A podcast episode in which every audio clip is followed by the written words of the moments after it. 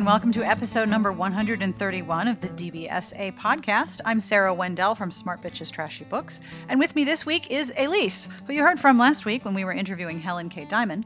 This week, Elyse and I are talking about hibernation and comfort reads. Elyse is moving from one job to another and took a week off between them to decompress, so we talked about what she's reading while she's trying to de stress, books that really make her happy when she's trying to relax, and we talk a lot about reading and how we read and what we read.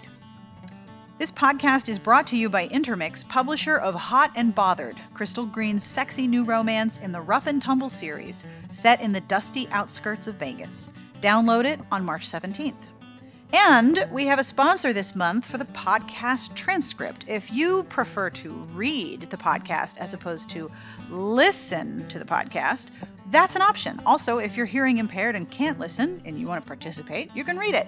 Every month, Garlic Knitter, who is a professional transcriptionist, takes a break from professional transcription and does our very unprofessional podcast. This month, the podcast transcript is being brought to you by Forever, publisher of Once and Always, the sweet and sexy new novel by Elizabeth Hoyt, whose writing is Julia Harper, and that's on sale now. I will have information about Once and Always and Hot and Bothered at the end of the podcast and also in the podcast entry. Our music is provided by Sassy Outwater, and you can find her on Twitter at Sassy Outwater. And now, if you're like Elyse, grab a blanket, curl up, huddle, get warm, unless it's like 90 degrees Celsius where you are, in which case, find some aircon. And now, on with the podcast.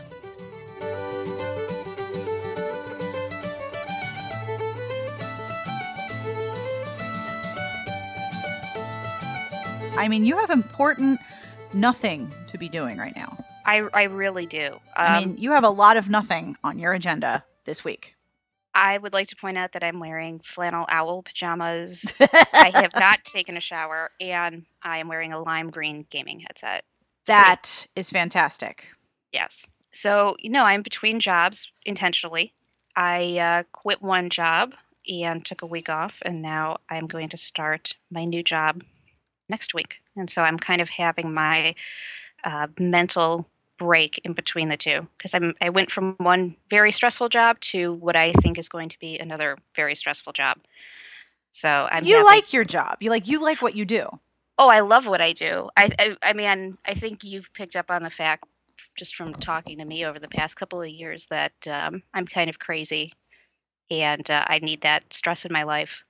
But you also like what you do and that you you like the industry that you work in and even though it's stressful, you enjoy your job. Absolutely. I think my previous job that I did, um, that I'm leaving, that I did for four years, the thing that was stressful with that was that I was always on call, right? Right. And uh, I worked for, um, I worked for a company and I managed about half of our domestic accounts. So uh, most of those were were pretty uh, big accounts, and and so you're kind of on call 24 seven to the customer because I work in transportation, which is a 24 seven industry. Of course. and I didn't realize it until I think I was putting in my notice that in you know four years I don't think I took a vacation day or a sick day when I didn't work. So I pretty much worked every day for four years, Good God. and I, I know. Um, we even went on vacation in Mexico, and I was answering emails in Mexico. So, you know, I I'm ready to take a step away from that, and and the new job won't be as uh, as much on call, as much um, needing to be available all the time. But it's going. I'm starting up a line of business within a company, so there's going to be, I think, some long days. Yes, but at the same time, you're you're the boss now. I know I have minions. I'm so Ooh, excited. You have your own minions, and you're not all by yourself at a customer's location. You're going to have like a company of people who work on the same company with you. Right, right. It's it's very exciting, but I'm doing my decompression time right now. What can I, I don't I, I don't know how much to ask you about your job. Like, is there anything that you do that you want to talk about in terms of how it relates to what you read? I don't think anything I do really relates to what I read, to be honest with you. My job is really not exciting. But I think the only thing that sometimes maybe plays into it is that, you know, transportation is still a really male dominated industry. Mm-hmm. And I am almost always the only woman at the table. I am definitely the youngest person, the blondest person, the littlest person. you know, sometimes I think um, I get like testosterone overload. Yep. And and that is part of the reason that I turn to romance novels. I remember you telling me that when you had surgery, um, somebody at work was very uncomfortable that you said the word ovary. Right, and I was it's a it's a friggin' ovary. Yeah, just yeah. What did you have surgery on? Oh my ovary. I don't want to know. I don't want to know. okay, great. But you know, had it been like you know a, a tendon, it would have been fine. It would have been fine. Of course. Um, you know, the thing that always makes me laugh is, and you know, I'm sure you know this about me, but I have a very foul mouth. I have noticed eh, that that comes from truckers. No, I think that was just I, honestly, it's a familial trait that I have inherited. um, awesome. But I have a very foul mouth and a very crude sense of humor, and it makes dudes really uncomfortable when someone you know, who is little and blonde and cute let's let's rip with some foul language.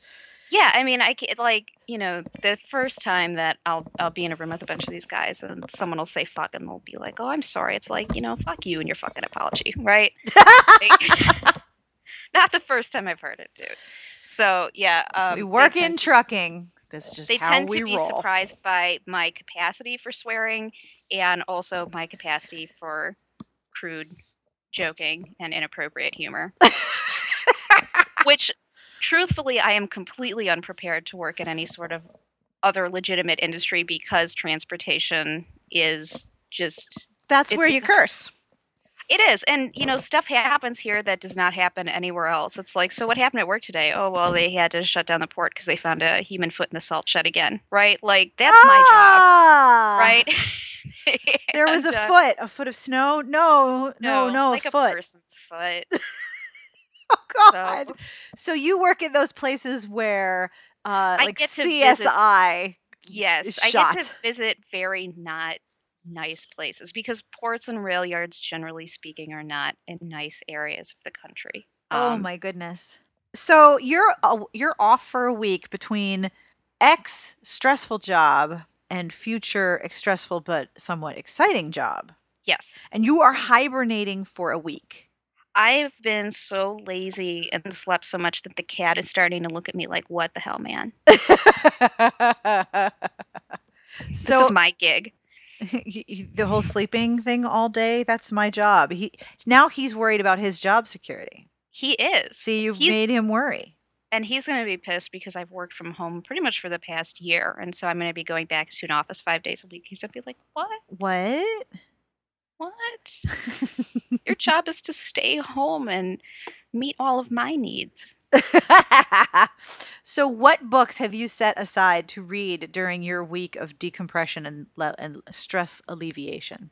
Oh my God. I got so so one of the things um, I've written about for Smart Bitches is that I'm a paperback reader primarily. Yes. And I have like a little fortress of books on like my end table here. My husband was telling me he's like, you could build a little house out of books in a backyard, and then you could go live in your little book house um, while you're hibernating. So as I was uh, like four wrap- people just sat up and were like, "That's a great idea." I know. So as I was wrapping up my previous job, I had to do some traveling, some training. I kept going onto Amazon and ordering or Barnes and Noble and ordering books that I wanted to read while I was gone. And I would get these text messages from my husband like, eight packages just showed up for you. Like, what what are you are you building a bomb? You know what is all of this? So i have this huge stack of books and it's glorious and i've been really into steampunk lately. I didn't think i would like that. I'm veering into carrie s territory but it turns out i really love steampunk and i bought a bunch of steampunk books and i'm having so much fun with them. What is it that you like about steampunk? Because you're primarily a contemporary suspense and historical mystery reader yeah, I think well, I you know, I do like some fantasy books. Um, but I'm the worst type of fantasy reader because I have zero patience for exposition and info dump, but I want a really rich, immersive world building experience. And I think I just felt like fantasy writers roll over and be like, I hate I hate when people are like that. Um, I don't want 800 pages to set up the world. And so I think the thing that's awesome with steampunk is it kind of comes you, you already know what you're getting into and each author obviously Right. their world is slightly different and um, some are more paranormal some are more like clockwork and there's there is world building but like the foundations are already set for me Right. and so you don't have to spend all of that time necessarily getting to know the world you can jump right into the story Plus, you wrote about historical mysteries, and a lot of those are set in the Victorian era, yes and so is a lot of steampunk. and a lot of steampunk has um i don't want to say necessarily a mystery element but but like an action element it's it's very um you know unlike a historical romance where you know the, it, it it's just about sometimes that relationship building steampunk usually has a little bit more going on There's an action element. Yes, and so that's a lot of fun. I've been reading Bec McMaster's series. I just finished Kiss of Steel, and I'm reading Heart of Iron right now, and it's a really heavily paranormal steampunk world, and um, it's it's set in England, an alternate Victorian England, and the uh, the country is run by a group of of people called the Blue Bloods or the Echelon, and they're kind of vampirism is caused by a virus in her world and so when you're infected with the virus, you you're granted, you know, the supernatural strength and long Mhm. life and healing, and you have to drink blood, but you're not a true vampire. Um, at some point, after many, many, many years, they go through a phase where they become a vampire, and it's it's like the Nosferatu, bat-faced, ugly, killing, scary vampire, and at that point, they're they're executed. But up until that point, basically, it's like seven noble houses, and all of the vampires are dukes because that's how that works. And Because um, of course they are. of course they're dukes. So they run the show. And so you've got normal human beings who are excluded from being infected with this virus because they don't want common people being infected and they, they want to keep this power among their group. And the heroine in the book is um, on the lam from this, this group of powerful vampires. Um, her father was trying to develop a cure for the virus, and that scares them because they don't want to be uh, vaccinated out. hmm I just made that a verb. Vaccinated out. And uh, and she's You're going to take our specialness away. No. exactly. And so she's she's on the run and she's living in Whitechapel. And uh, Whitechapel's run by he was just a, a normal guy from the slums that one of the the blue bloods infected, thinking it would be funny to see what happened when you infected a common person. He got Oh. in trouble for it. But now he he runs um, he runs the rookeries, and he was the only one who's ever able to drive the echelon out. And so they kind of let him have his piece, and he rules over the slums. And so he's got a very Cockney accent and wears leather pants and is a badass. And she has to ally herself with him to keep her family safe. Of course. So, and I wrote in my review anyone who has ever watched Buffy the Vampire Slayer and had a thing for Spike will love this hero. it's sort of like uh, Victorian steampunk Spike. Yes, not he. Uh, he does not bleach his hair, but other than that, dead on. Oh, that's no one's gonna like that. No, one's gonna like no. that at all. No, that's not a thing. Yeah, of course. So, what else are you reading? My husband and I are reading together a series of books. They're not romance at all, but they're really funny. And they're also steampunk, strangely enough. It's the Johannes Cabal Necromancer series. We're on the most recent book. And um, I think people who really like Neil Gaiman, who really like Terry Pratchett, would like this series. So the first book is Johannes Cabal Necromancer. And it's a steampunk kind of paranormal world, but it's very dry. It's kind of satire. It's incredibly funny. Um, so Johannes Cabal is a necromancer, and there's a good reason for him being a necromancer. You find out later on. But the first book opens. He sold his soul to the devil for um, to get ahead, kind of in his his quest to be able to bring someone truly, truly back from the dead, not like a zombie, but like restore them to life. And he realizes that in order to do his work, he actually needs his soul back. So he goes to hell and he goes to the devil and he's like, So I know I sold you my soul and everything, but I kind of need it back now.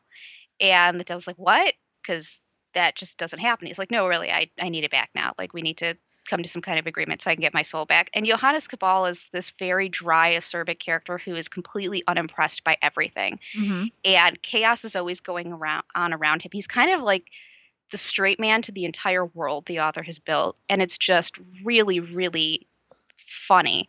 And so the first book is he has to complete these tasks um, in order to get his soul back to continue his research. And he's just very, like, kind of put out, like, fine, this is delaying my science, but Fine. all right. Yeah. And yeah, and, and they are, they're just, the author's voice is just wonderful. And those are books that you guys have in common. Like you're both reading those. Yes. Yes, we are reading those together. I'm actually reading them out loud. Oh, that's cool.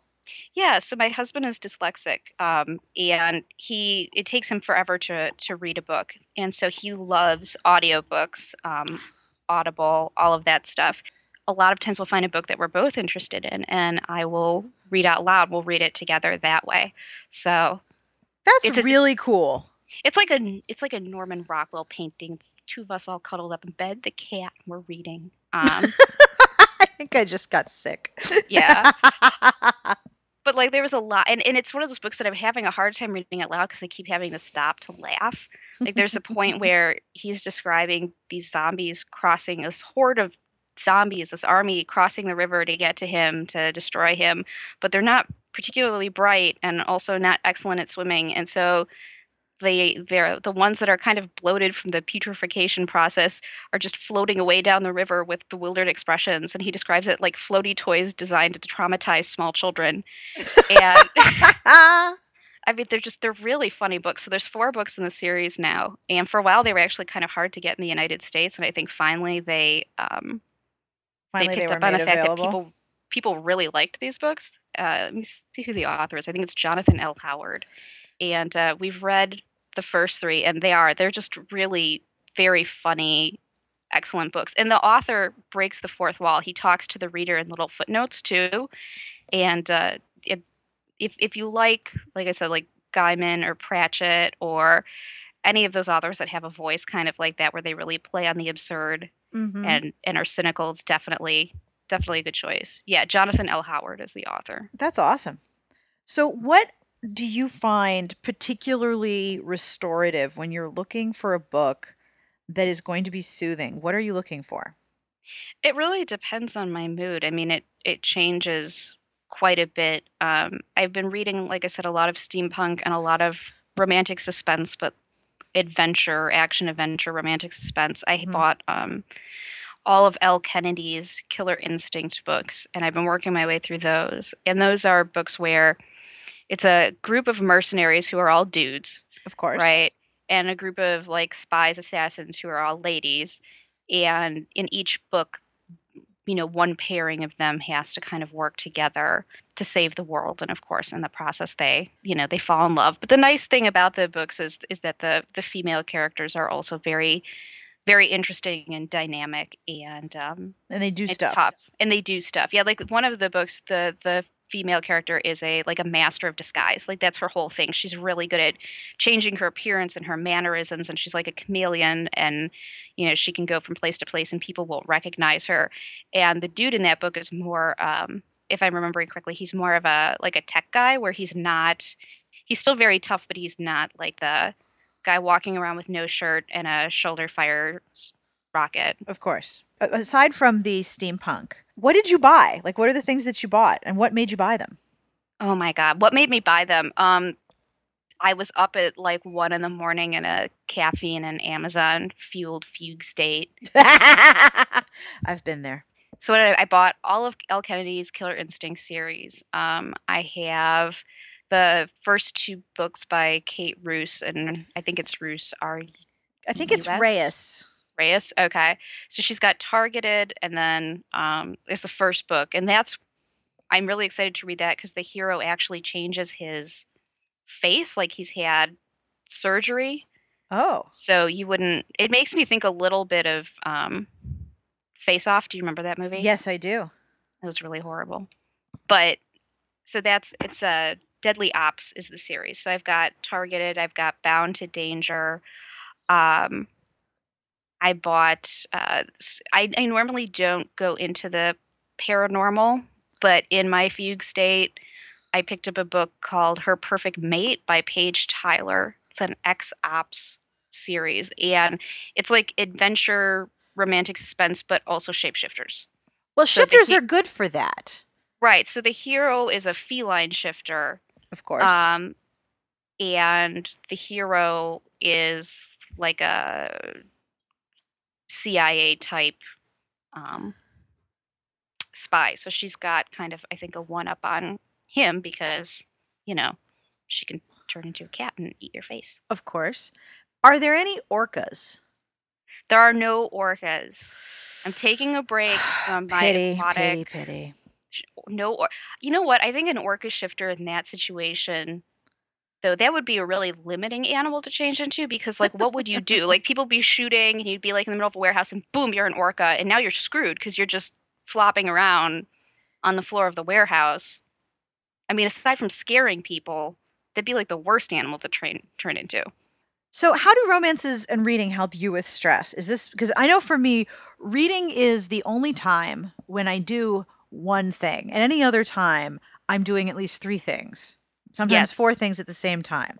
Yes, I'm exactly that person. so, for example, in the evening, I am helping someone with their homework, cooking dinner, packing lunches, feeding the, the zoo, and I'm doing all of these things concurrently. And that's a habit. Like, I know how to layer that work so that it things get done while I'm doing other things. Reading is the only time where I'm ever doing just one thing. And I don't, I mean, I should count petting a cat and reading as two things, but they just, they kind of blend into one thing because if you read and pet a cat, it's not like, you know, competing energies. They all go No, together. and that's why we had to get our cat because I realized my cat to book ratio was severely off. Yeah, you you must attend you must attend to that ratio. So when I'm reading, it is it is for me like plugging my cell phone into the charger. It is what sort of refills my batteries and I and I can go do four other things again for an hour. Yes. Yeah, I'm exactly the same way. Like I cannot sit and watch TV or watch a movie and, and do nothing. I Oh have to no. knitting or and and um, you know, kind of drives my husband nuts because I'll be constantly be getting up and doing stuff, and he's like, "We're watching a movie," and I'm like, "I know, I am watching the movie." I'm I'm watching it too, don't worry. Um, but you're right. With reading, it's it's downtime, and I think for me, it's it it occupies my whole brain. I can't read and think about other stuff that's going on, or worry about other stuff, or be doing the grocery list in my head because I have to devote all of my mental energy to reading. Um, whereas if, like, again, using the watching TV or knitting or any working out, you know, mentally I can be somewhere else. Totally. And so, in that respect, it's really restorative. The other thing um, that we've talked about a little bit on the site is that I have fibromyalgia. And so, I will go through periods of time where I'm in enough pain that I can't do the other things that I want to do. Right. Um, and you know I, I get a lot of hand pain and so a lot of the crafting that i want to do i just i can't i don't have the manual dexterity Right. and but reading is always there um, i've never felt so awful i couldn't read and so it's, it's kind of like your my little safe haven I notice also when I'm watching TV and I'm cross stitching, it's as if the, the the stitching or the the crafting occupies the sort of manic Jack Russell Terrier part of my brain. What are you doing? Let's go do a thing. Why are we sitting here? Why are we sitting here? Are we sitting here? We shouldn't be sitting here. It occupies my easily distracted part of my brain. Whereas reading occupies both my desire to enjoy a book, but also uh, if it's a good book, the Jack Russell Terrier part of my brain is totally on board. yes Isn't yes. it weird? no i don't know. I'm the exact same way. I don't um sit well. I think we i was emailing you like a crazy person after i had surgery this summer like i can go back to work now right? I can go back to work. I can't sit here anymore. Why am i Nope. on bed rest? I can go back to work. Let me go back to work. What do you think? Sit down, dumbass. Yes yes. They just cut open my abdomen. I'm fine. I can go back to work. Um i have to have i have to be mentally occupied not necessarily physically occupied but definitely mentally occupied. And reading it really does that. And you know from the fibro perspective when i'm having um a lot of pain it also mentally distracts me from just sitting there thinking about the fact that i don't feel well and Especially think the action, because there's going to be adrenaline in what you're reading. Yes. Although I've found when I'm feeling really, really crappy, I want like big, cushy, happy historicals that have giant circus tent skirts on the cover. And I need big skirt books now. Big skirt yes, books, stat. yes. and uh, so it depends on the mood. Sometimes I want the action, and sometimes I just want like a garden party in, uh, you know, in London somewhere, and a bunch of dukes walking around in tight pants. Yep. And I I don't know what it is exactly about historicals that can be so comforting. I think it's partially the distance of time. Like the idea of once upon a time, a long ass time ago, is when this happened. So there's this distance, and it and it sort of adds a a layer to it that is much more functional as a comfort read for me. But I also find that when I'm really, really miserable about something, reading older Carla Kelly Regencies works really well. And they are, there's a lot of them set in war. So I'm reading about like the Napoleonic War in Spain, walking around with characters, and I find it incredibly immersive and I come out of it because it's they're they're not that long. I finish the book and I just I feel so much better and I'm like that was weird. Yeah, You're reading I about war. for me, it's kind of like the comfort of a really organized room, right, where everything matches. Because when you're reading historical romances, it's we're not going into oh, and then you know Mrs. So and So in the kitchen had a horrible hacking cough that day because of the black lung, right? Like Yep. everything is clean and pretty, and and you're cutting out all of the the kind of mundane and, and unpleasant reality from the situation. And there's Right. rules and Right. you know what's going to happen within those rules.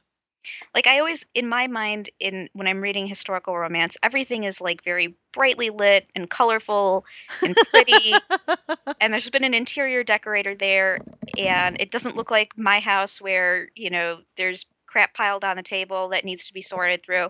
It's like everything is in its place perfectly. And to Yep. me that's like very mentally very mentally restorative.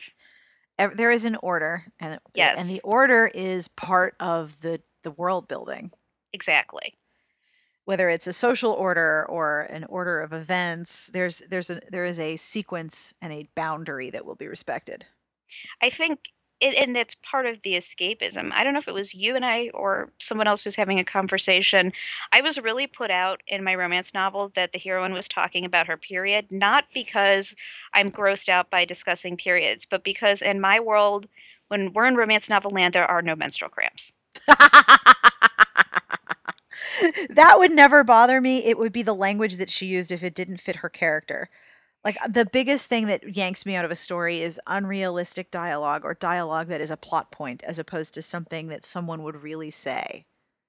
I was reading something and I forget what it was.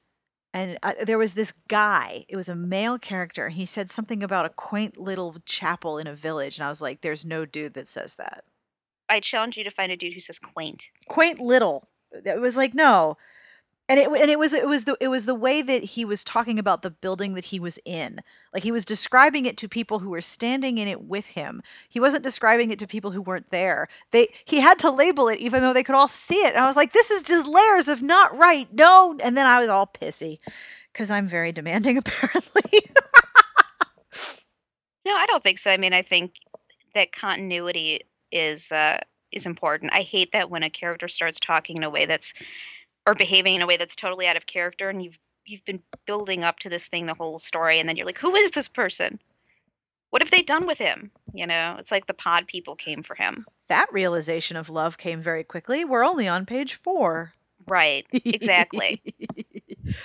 so if you have your comfort reads with you now, you have steampunk, historicals. Is there anything that you find completely not fitting with your desire for comfort reads? Like, what are the things that you're not going to look at? I don't read a lot of suspense um, when I'm looking for comfort reads, just because I think uh, it goes down a darker path for me. For me, when I I will get emotional hangovers from books. hmm Um, I mean, it can really influence my mood profoundly. And so, if I'm reading a book where very bad things have happened to people, it, that that'll kind of hang with me for a couple of days, and that's not really what I'm looking for. I have to be in the mood for that. I understand that. Book hangovers that you know are going to affect you that way are are very difficult. and we were talking about um, book catharsis, like looking for books specifically Yes. that make you cry. Yeah, uh, redheaded girl brought that up in the last po- podcast recording. What are the books that you can read that were that will let you cry it all out? If you need Yes. catharsis, where are you going? That's a different kind of comfort. Catharsis and comfort are totally different things. Yeah, I'm looking more for comfort right now than catharsis, but I've definitely gone down that path with books before. Jane Austen is really high on my comfort reads list again because everything feels kind of neat and structured and Yep, there are rules and codes. and also I've read them a million times, so even mentally the energy that it takes going into reading them I think is is less than if if I had never read those books before. Yep. Are there certain books that you reread a lot? I almost never reread. Really? Really. Oh, yeah, that's there interesting. there are a couple books that I will reread, like Jane Austen is one of them.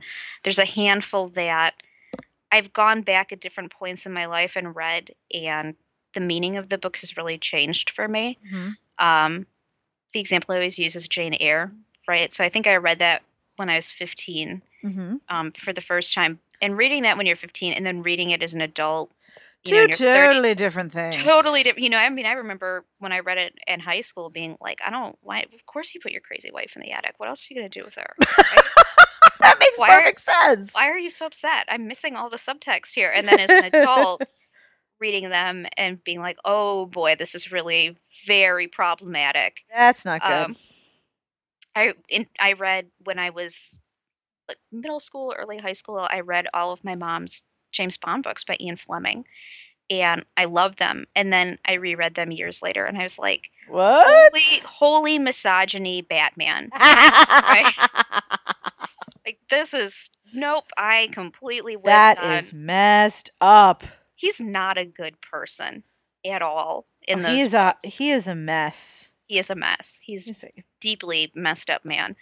Uh, But no, I almost never reread. All of my books kind of get because I, again I read paperback. All of my books kind of get recycled out. Um, When I'm done reading them, they they either go to the used bookstore or to friends or somewhere. Um, so my house is kind of like a constant in processing, out processing of stacks of books. yeah, mine too. I, I know that pain.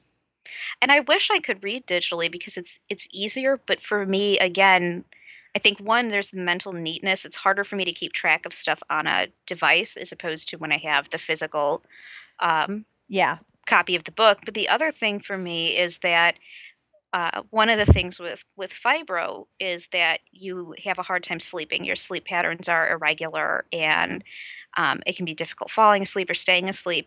And I found I have to have time at the end of the day where I am not looking at a screen. Yep. It doesn't matter if it's e-ink or anything like that. I cannot be looking at a device that is plugged in because it's harder for me to shut off my brain and go to sleep after that. So I have to have that paper copy of a book in my hand, Mhm. um, which I read, you know, usually before I go to bed for a while.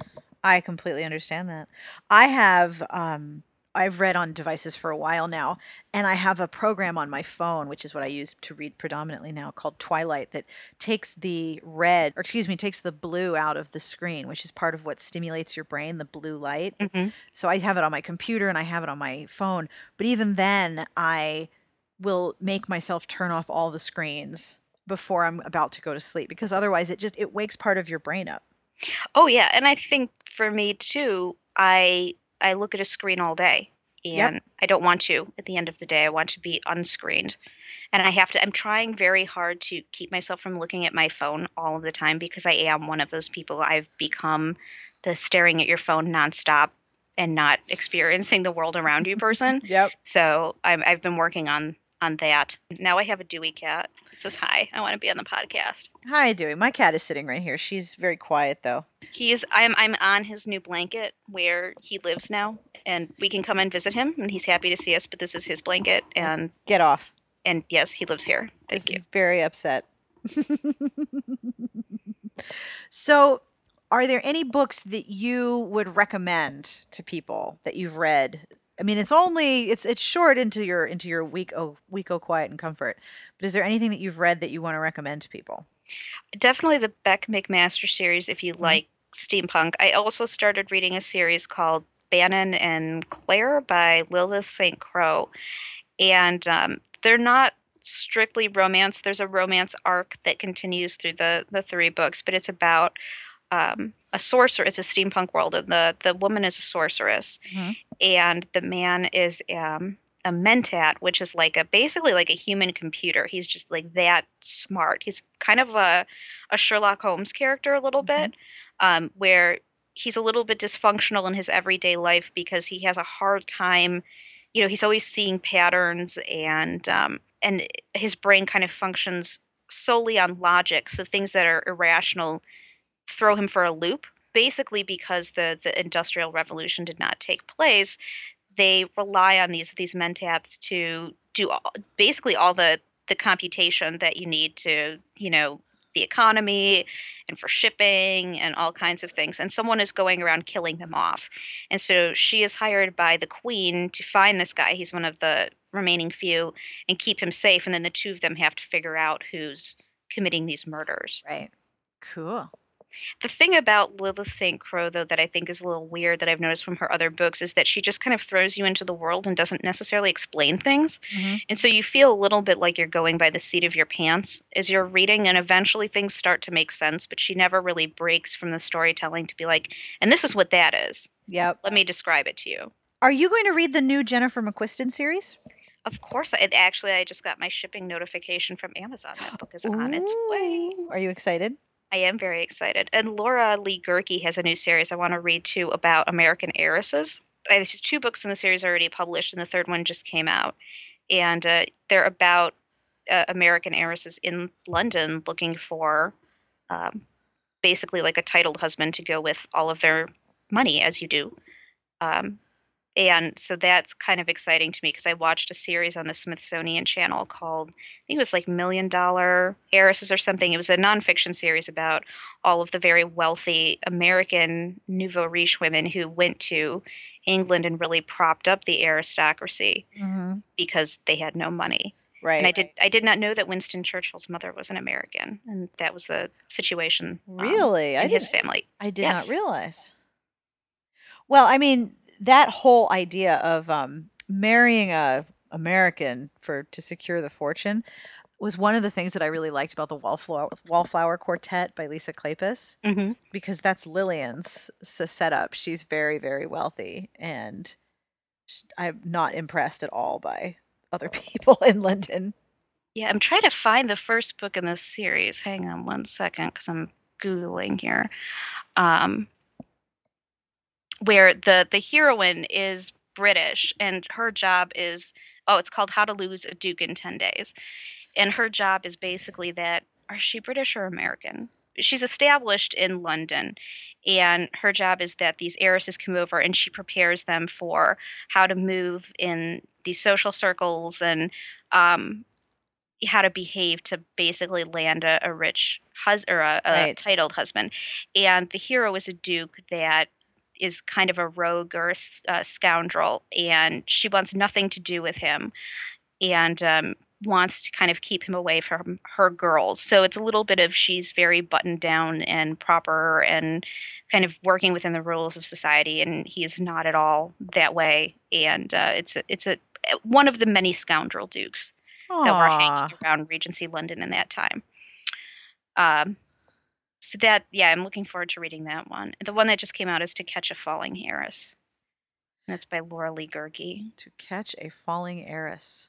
Hate when they fall out of trees like that. But they have those big skirts, so it poofs out like an umbrella, like in Winnie the Pooh, and then you just drift down very slowly. yes, of course. That works every time.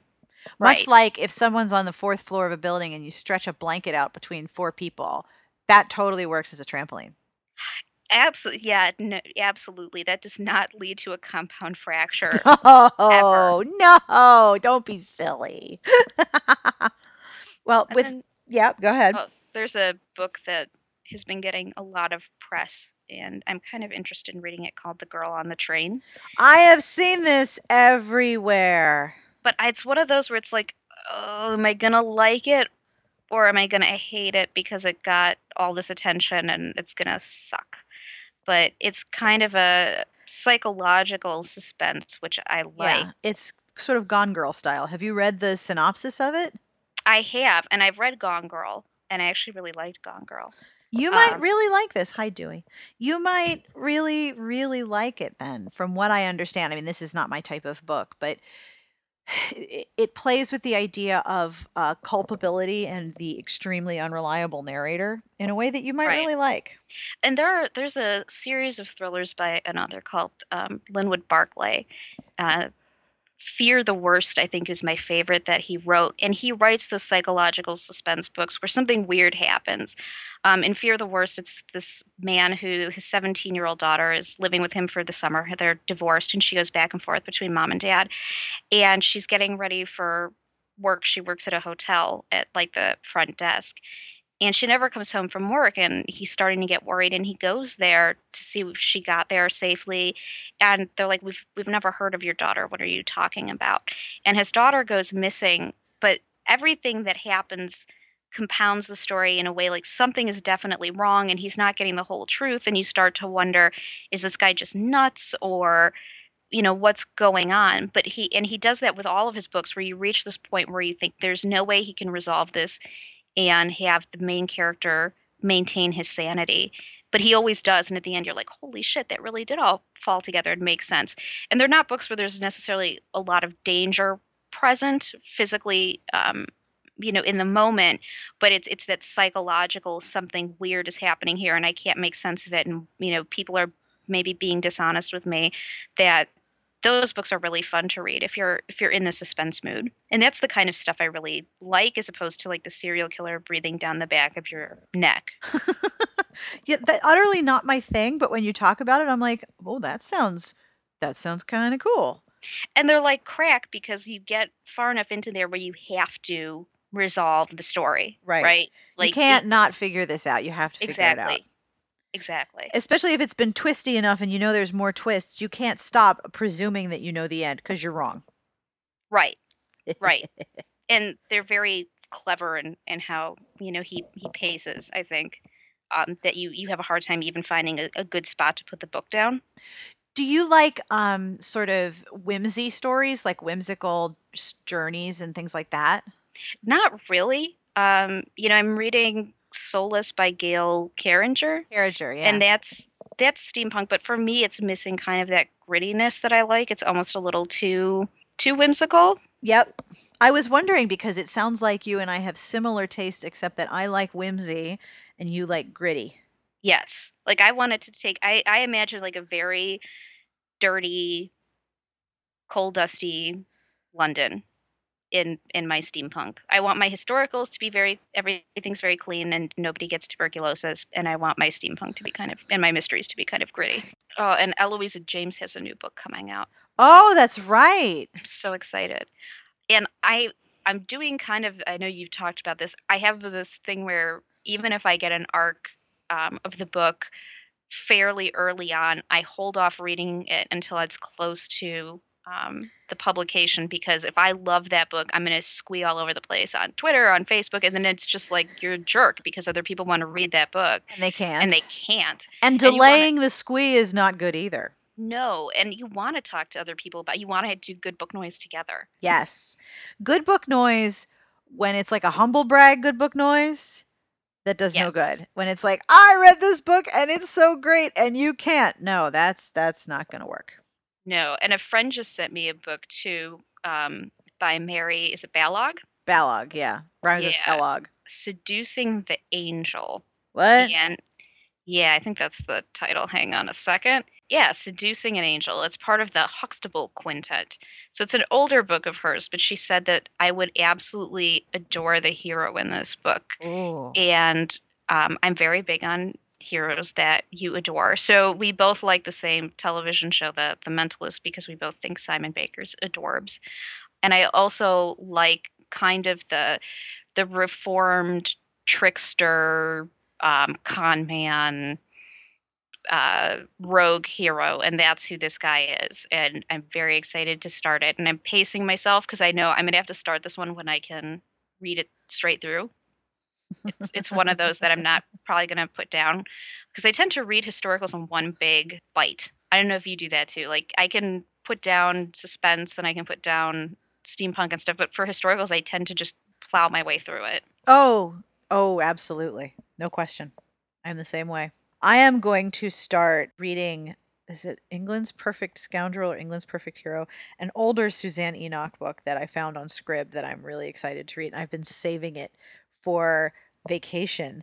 But I have to read it at a time when I won't be interrupted because if I'm reading a historical and I'm interrupted, I get really, really i don't want to come back to the present. I'm in the past. Please piss off and leave me alone. And I and if I'm interrupted, I just get ornery. Oh, yeah, I am 100% with you, and I have to make sure I'm not doing it too close to bedtime too, Yep. because then I will be up till three in the morning. I make terrible reading choices which is why you guys see messages and emails from me at 3:30 in the morning because I I am still awake. I cannot tell you the number of times I have had to like muscle through a day with a lot of coffee because I stayed up all night reading. And it turns out you can't call into work for that reason, right? be pretty sweet if you'd be like, "Hey, I was going to come in today, swear to God, but I was reading this book and it was really good and I didn't sleep last night." No. No, that the people are not uh, understanding about that. People are not understanding about that choice, and I don't get it. But fortunately for me in my industry being male dominated, I can just call up with female problems so they don't want any like they don't want to know. I had a cream. Okay. Okay. Yep. Nope. Don't come in. What, what do you, what do you need off? Like a month? Is that Is that enough? just, just don't say ovary. just don't? Whatever you do, do not say ovary. Yeah, it cracks me up.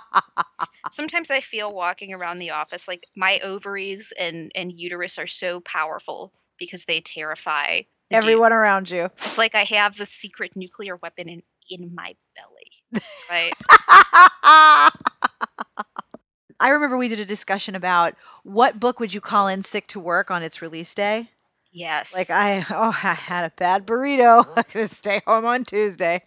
Yeah, like, it's New Book Tuesday diarrhea. I Yes. think is like the name of it because New Book Tuesday, bad burrito. exactly. But but there are those, and it, and um, you know, Avon and a lot of the historical publishers put their books out on Tuesdays, and it's awful. It's like do it on Friday, you guys. Come on, oh, it's always have con- some Tuesday. consideration for us. New releases have been on Tuesday for a long time, and what's horrible is that some bookstores, if they have too many new releases on a Tuesday, they have to start shelving them a little bit early. Yep. And so you'll go in and be like, "I got this book," and other people will be like, "I hate you." Yep, I was at Barnes and Noble yesterday, and I saw they had a couple um couple books out a day. A day or two Early. early. Yep. Yeah. Whereas if you order the digital version, sometimes it shows up at like 12:01 a.m. on the day of release. And you forget that you ordered it. Oh yes, So it's it's like a the gift. best surprise ever. A gift from your past self. It's there was there was yeah. a book on sale, Fool Me Once or Fool Me Twice, whichever it was, by Meredith Duran, was on pre-order sale for $1.99, something like six months in advance. And I was like, y'all, buy this for yourself. And then come March, the book shows up, you're gonna be like, wow, I am the greatest person ever. Thank you, me. You're welcome.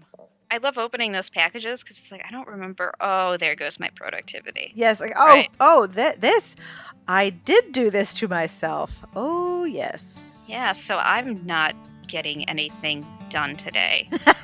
awesome. Woohoo!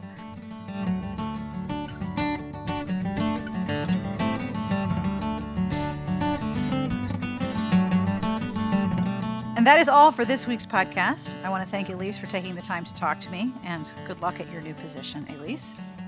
Future podcasts will include me talking to people about romance. Also, Jane. I'm also working on an upcoming interview about 12th century romantic poems and the origination of those poems during the 12th century, which should be interesting because history, right? History and romance, always good. This podcast has been brought to you by Intermix, publisher of Hot and Bothered, Crystal Green's sexy new romance in the Rough and Tumble series, set in the dusty outskirts of Vegas. Downloaded on March 17th. And this month, we are very happy to have a podcast transcript sponsor who is helping underwrite the costs of our transcripts. Every podcast gets an accompanying transcript with all of the details and many, many words added to Garlic Knitter's on base dictionary in her Microsoft Word because we say weird things. And this podcast transcript and all of the transcripts this month will be brought to you by Forever, publisher of Once and Always, the sweet and sexy new novel by Elizabeth Hoyt, writing as Julia Harper. That's on sale now. Our music in every episode is provided by Sassy Outwater, who is truly excellent. The music that you are listening to, and hopefully helping you feel mellow, is by Three Mile Stone, and this song appropriately is called Snug in the Blanket. You can find out more about them at their website or on iTunes.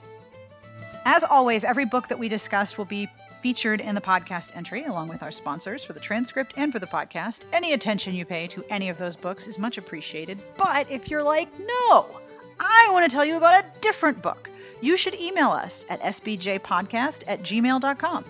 You have ideas, questions, interview suggestions, you want to recommend a book, you want us to recommend a book, you want to tell us what we should be doing, that's totally cool. Totally email us, please. And in the meantime, on behalf of Elyse and Jane and myself, we wish you the very best of reading. Have a great weekend.